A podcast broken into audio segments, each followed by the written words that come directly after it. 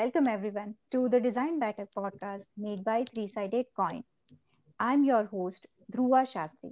In this podcast, we will talk with underrepresented Indian designers to have a glimpse of their life as a designer and their perspectives about the design industry. For that, today we have Sheel Damani with us. Sheel is a design and communication strategist working at the intersection of business, technology, and human values. She helps companies define product and business strategy with a clear market positioning, defined user purpose, and an overall experience strategy. A warm welcome, Sheel. We would love to hear more about you if you can please share. Sure.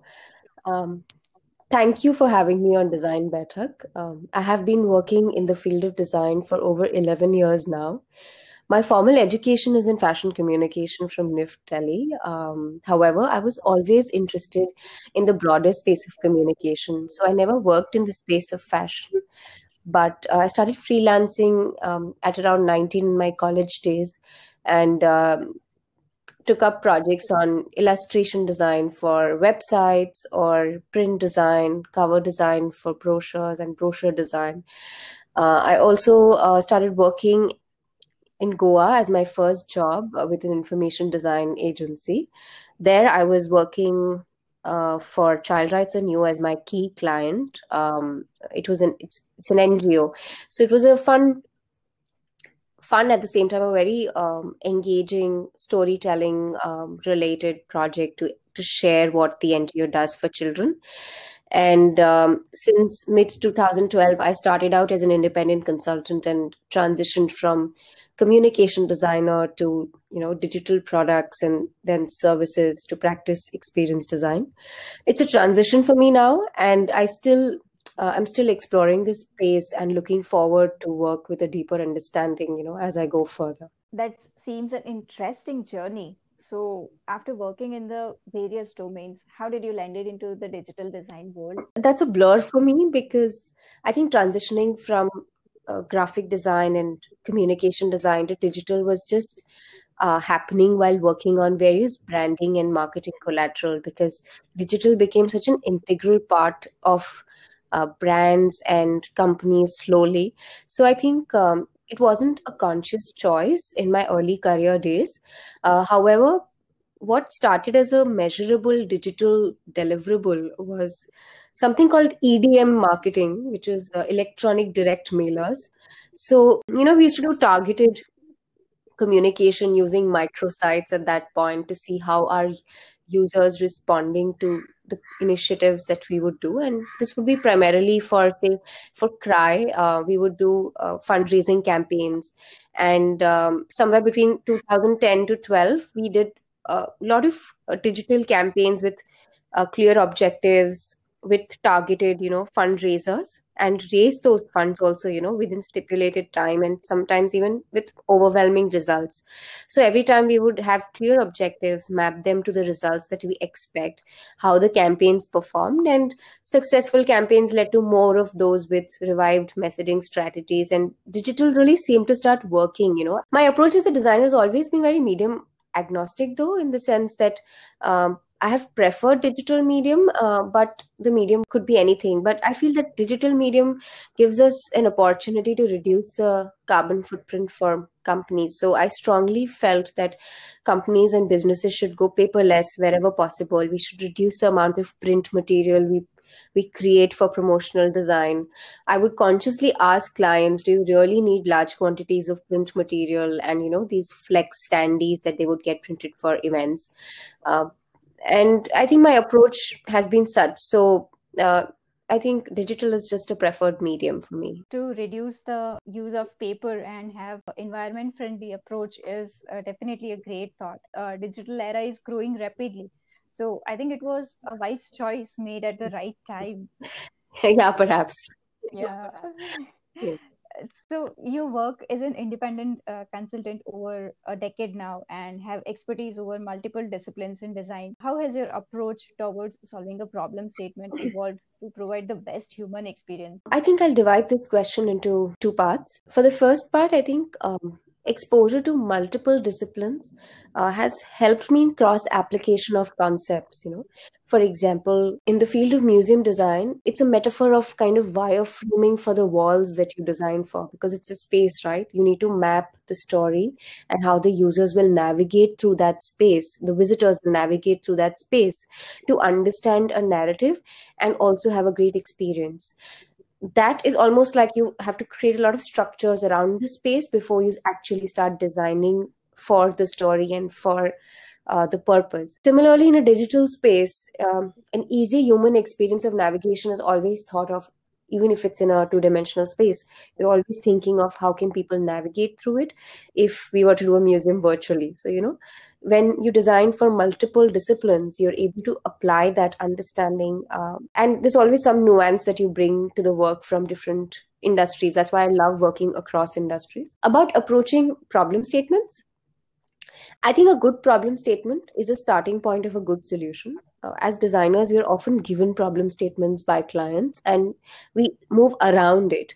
My approach has always been that we should transition from just taking the problem statement from clients, but also start defining the problem statement with the clients as a collaborative process. So, you know, with the stakeholders, how can we identify gaps in how they bring the problem to us versus you know what the actual problem is and often i have realized that the problem is actually much greater or broader than what they assume the problem the designer can solve so i think in a nutshell before solving anything my approach is to refine the problem statement as much as possible.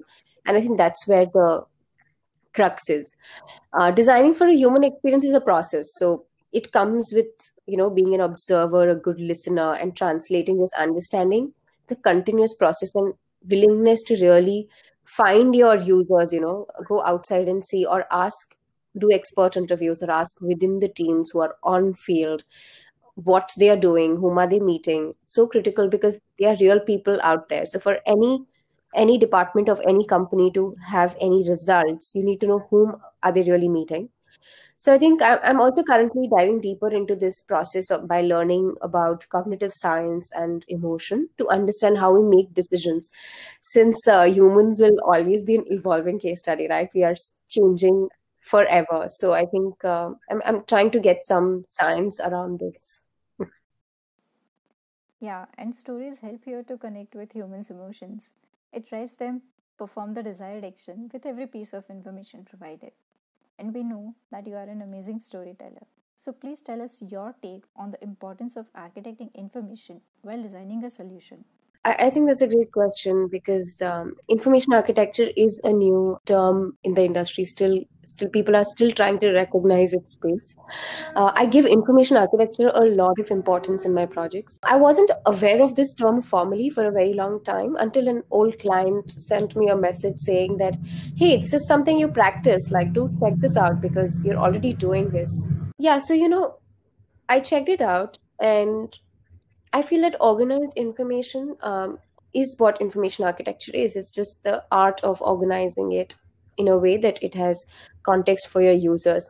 So, organized information which helps us communicate with meaning is fundamentally good architecture.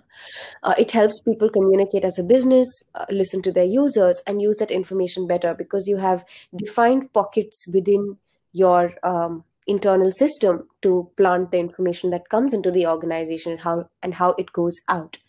So i think storytelling and ia are connected concepts. Ia is like the base uh, for storytelling. Storytelling helps us recall all the information with ease you know. Uh, it helps us connect with the users better. It helps users connect with the business stories better.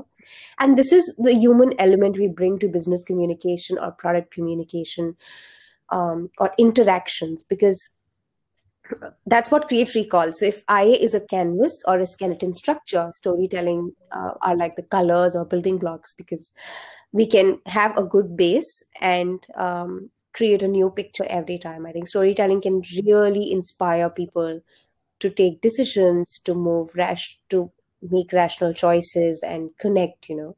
And also sometimes forgive businesses for making mistakes. So i think we should always be very honest and communicate with ease Absolutely. Uh, storytelling is always great to drive the users. And that was a great analogy of canvas and colors to create business stories. So you help business develop products for better impact and work with different cross-functional teams.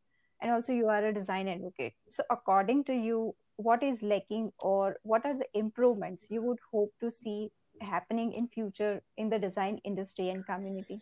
Um, I think um, more than lacking, I feel there is definitely a transition and a new space for designers and organizations. I feel designers now can take up leadership roles, and them taking up leadership roles is, is the key to bringing design culture to organizations. And I think when I say design culture, I mean the approach.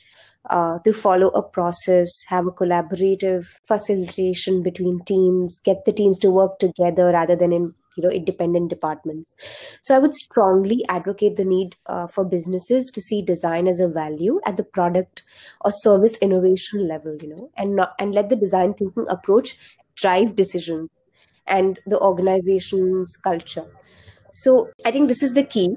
Um, with people transitioning to remote work, we need more and more facilitation effort to strike a balance between you know departmental operations, individual performances, and team collaboration. So I think for for every kind of better management, I see design uh, thinking playing a key role in trying to manage your project outcomes better, your ability to translate solutions across the organization and not just at a at a very fundamental or a superficial level. I feel uh, designers can play a, a, great role in bringing better culture to organizations. Absolutely. Design is i have heard that design is something that it's not visible but what it's actually functional and it plays a key role as much as development and brings values to the business so you mentioned uh, about team collaborations and facilitation.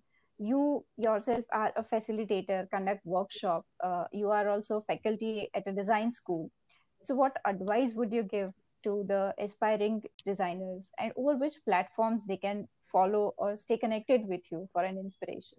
So I think this is something um, I, I, try to share with most of the students and my mentees um, when I interact about design and the career and how the industry works.